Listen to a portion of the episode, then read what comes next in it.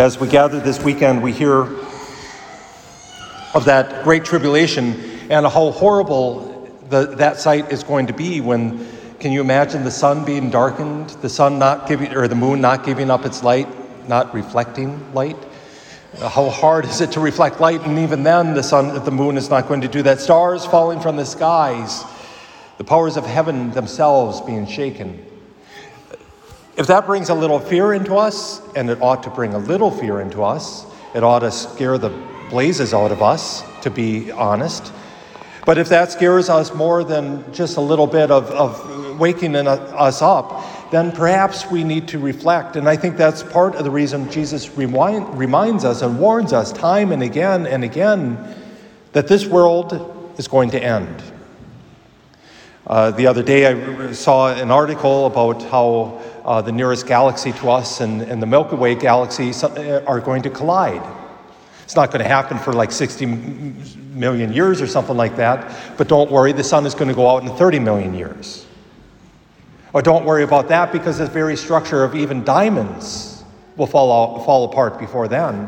Whatever diamond uh, you have on your fingers right now will have fallen apart. The structural uh, integrity of it will, will cease.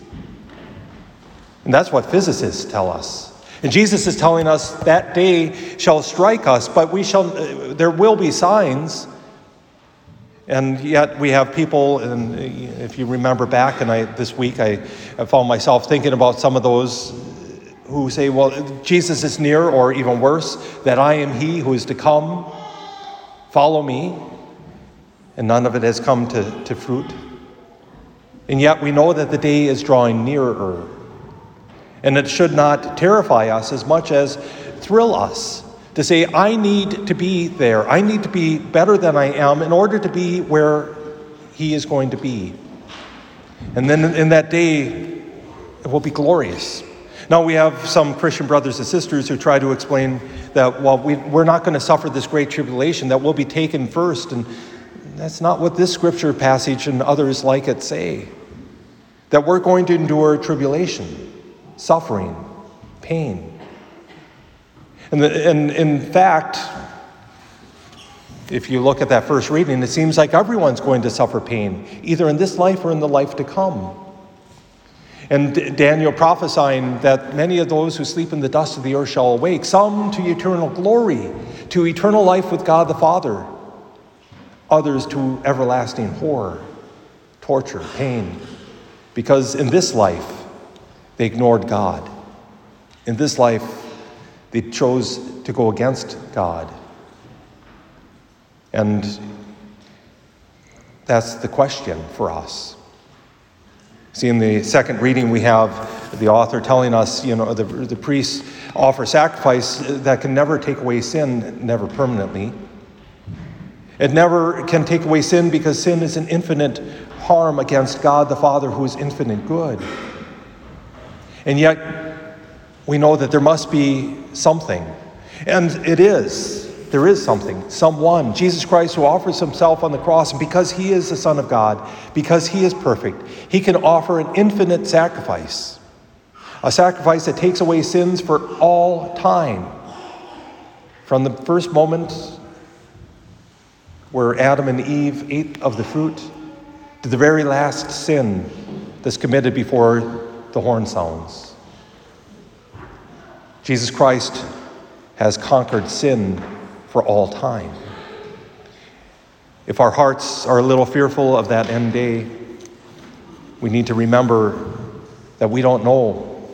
We don't know that end day. And Jesus telling us neither the angels nor the Son of the Son himself knows, only the Father knows. This might confuse us because isn't there, uh, you know, God the Father doesn't hide anything from the Son. Well, there are three, three different persons Father, Son, and Holy Spirit. And so the Father reserves that knowledge to himself, chooses not to share it with his Son. Perhaps, I said on, on Wednesday with the team talk, perhaps it's because he didn't, Jesus didn't want everyone asking him, when is it? When is it? When is it? When is it?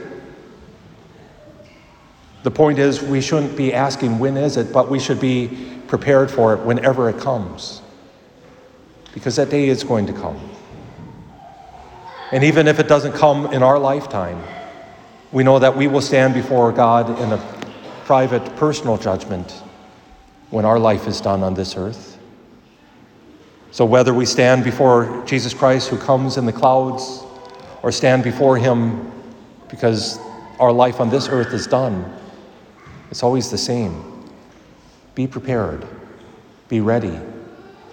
Be ready to offer our lives to Jesus Christ, who offered himself to God the Father for one eternal, perfect sacrifice, that we can have the hope of eternal life, that we can already grasp onto that hope here in this world, and God willing, stand ready, ready when he comes in glory.